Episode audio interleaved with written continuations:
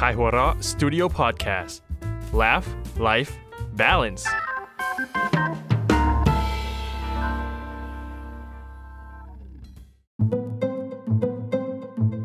Sun Story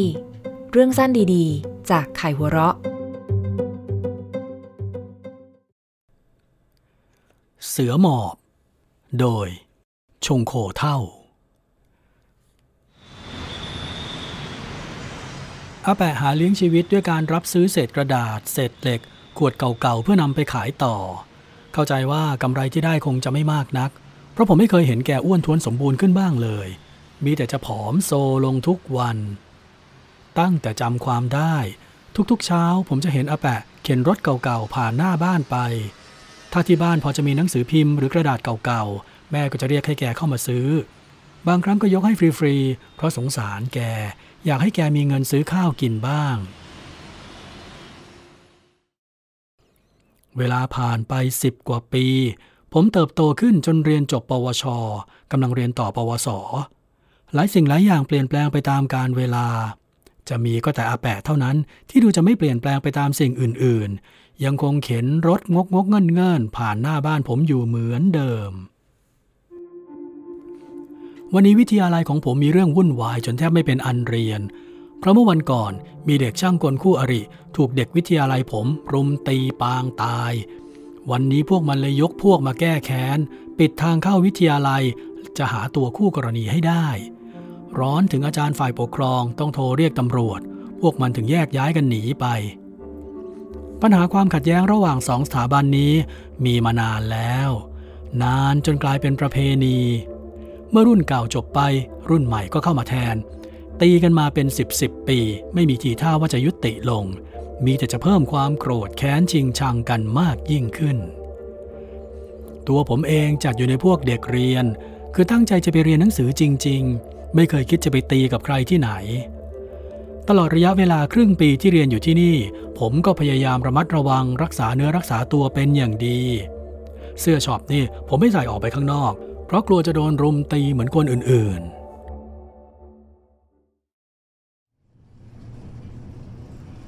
หลังเลิกเรียนผมโหนรถเมล์กลับบ้านตามปกติ รู้สึกเสียวๆอยู่เหมือนกัน กลัวจะเจออีกฝ่ายดักรออยู่บนรถเมล์แต่เหตุการณ์ก็เรียบร้อยดี ผมเดินทางมาถึงจุดหมายได้โดยสวัสดิภาพ ผมลงรถที่ปากซอย แล้วแวะไปดูหนังสือที่ร้านเจ้าประจำ ระหว่างกำลังเลือกดูหนังสืออยู่ ผมไม่ทันสังเกตว่า เด็กสองคนที่อยู่ในร้านเป็นเด็กช่างกลจากวิทยาลัยคู่อริ ด้วยความที่อยู่แถวบ้านทำให้ผมคลายความระมัดระวังลงไปมาก จนเมื่อออกจากร้านเดินเข้าซอยแล้ว ผมถึงรู้สึกว่ามีคนเดินตาม มองกลับไปเห็นเจ้าสองคนนั่นเดินตามผมมาติดติดๆนี่มันซอยบ้านผมแท้ๆ ยังจะตามมารังแกกันอีก ผมยืนจ้องหน้าพวกมันเขม็ง นึกในใจว่า อย่างมากก็แค่ตายวะพอเห็นผมยืนเฉย เจ้าคนแรกก็ปรีเข้ามาชกทันที พอผมยกแขนขึ้นกันหมัดของมัน เท้าของอีกคนก็กระทบลำตัวผมเต็มแรง ผมพยายามป้องกันตัวอย่างสุดความสามารถ แต่เด็กที่เอาแต่เรียนหนังสืออย่างผม ไม่มีทางจะไปต่อกรกับอันธพาลพวกนี้ได้ พียงครู่เดียว ผมก็ลงไปกองอยู่กับพื้น พวกมันหิ้วตัวผมขึ้นมาล็อกเอาไว้ เจ้าขนตัวสูงชกท้องผมอย่างแรงจนอาเจียนออกมา ก่อนจะดึงมีดปลายแหลมที่เสียบไว้ตรงเอวกางเกงออกมาด้วย ผมใจหายวาบ นึกในใจว่า คราวนี้ตายแน่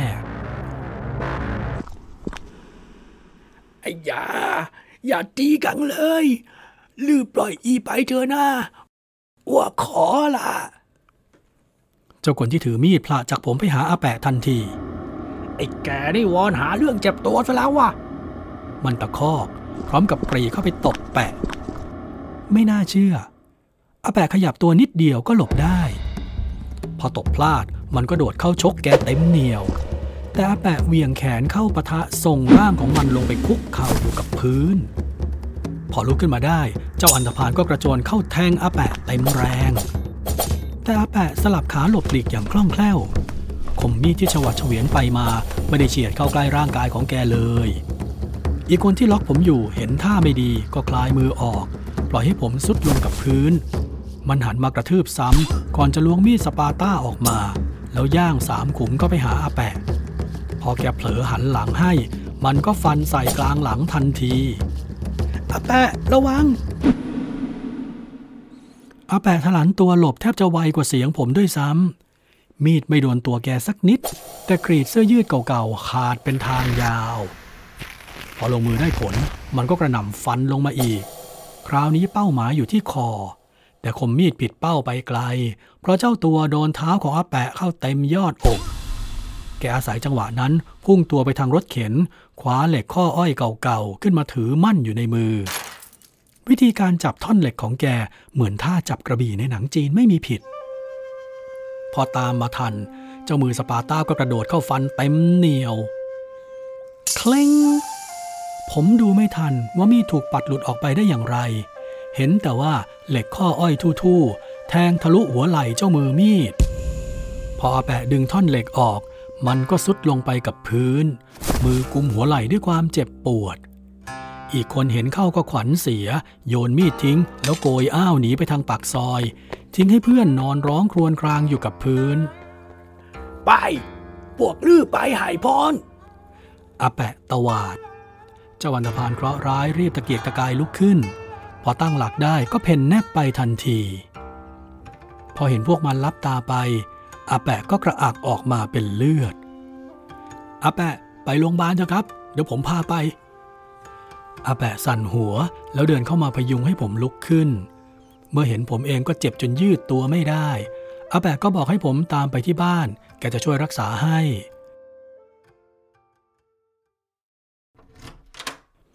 เมื่อกลับมาถึงบ้าน อาแปะให้ผมนอนลงบนพื้นราบๆ แล้วนวดท้องให้ด้วยยาในตลับเก่าๆ แกนวดอยู่ครู่หนึ่ง อาการเจ็บระบมของผมก็กลับดีขึ้นอย่างน่าประหลาดอาแปะ สอนผมได้ไหมครับ ผมอยากเก่งแบบอาแปะบ้าง เก่งอย่างว่าแล้วมันดียังไงอะถ้าผมเก่งแบบอาแปะใครๆก็จะรังแกผมแบบนี้ไม่ได้อาแปะดูไอ้สองคนนั่นดิผมไม่เคยรู้จักกับมันเลย มันยังทำขนาดนี้ยังไง ผมจะต้องล้างแค้นมันให้ได้ ไอ้เต๋ลือเห็นอ้วมาสิบกว่าปี ลือเคยเห็นอ้วสุขสบายกับเขาบ้างไหม ผมสั่นหัว เท่าที่จำได้ ผมไม่เคยเห็นอาแปะมีความสุขเลย แกมีชีวิตที่ลำบากตลอดมา แล้วลือรู้ไหมว่าทำไมว่าถึงเป็นแบบนี้ อาแปะพูดจบ ผมสั่นหัวอีกครั้ง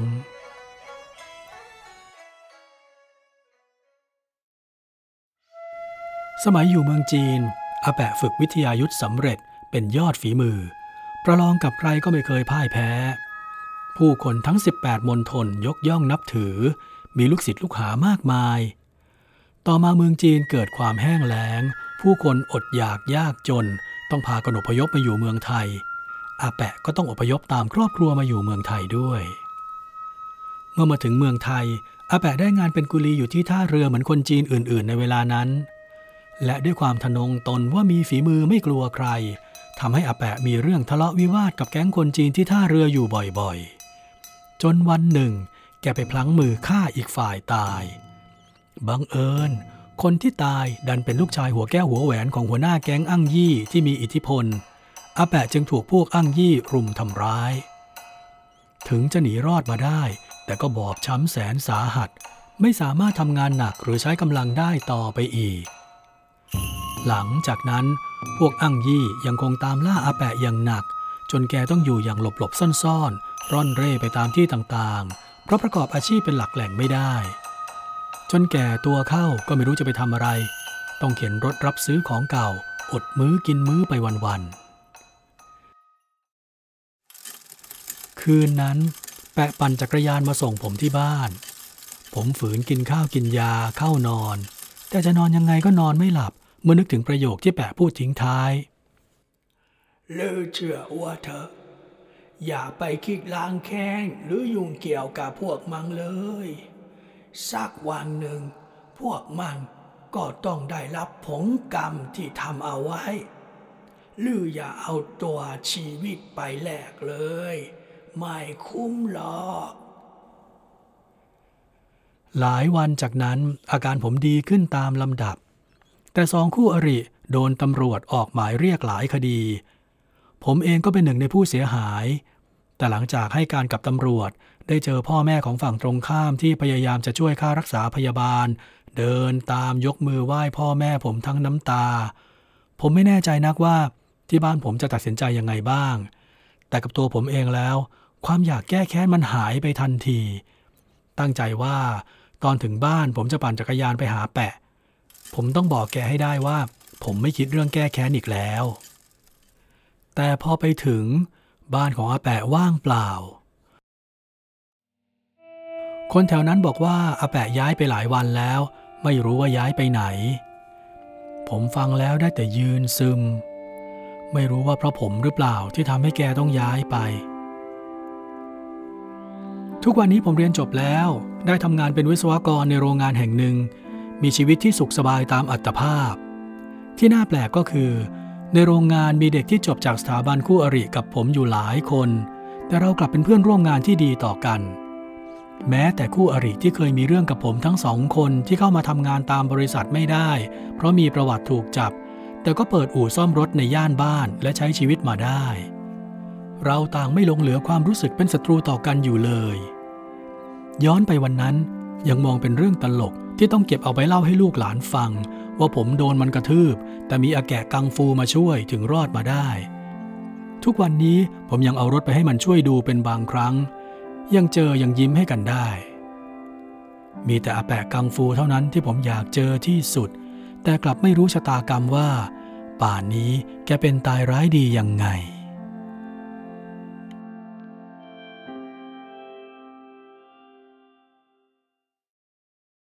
ติดตามสั้นสตอรี่เรื่องสั้นดีๆ จากขายหัวเราะ ได้ทุกวันอังคารนะคะ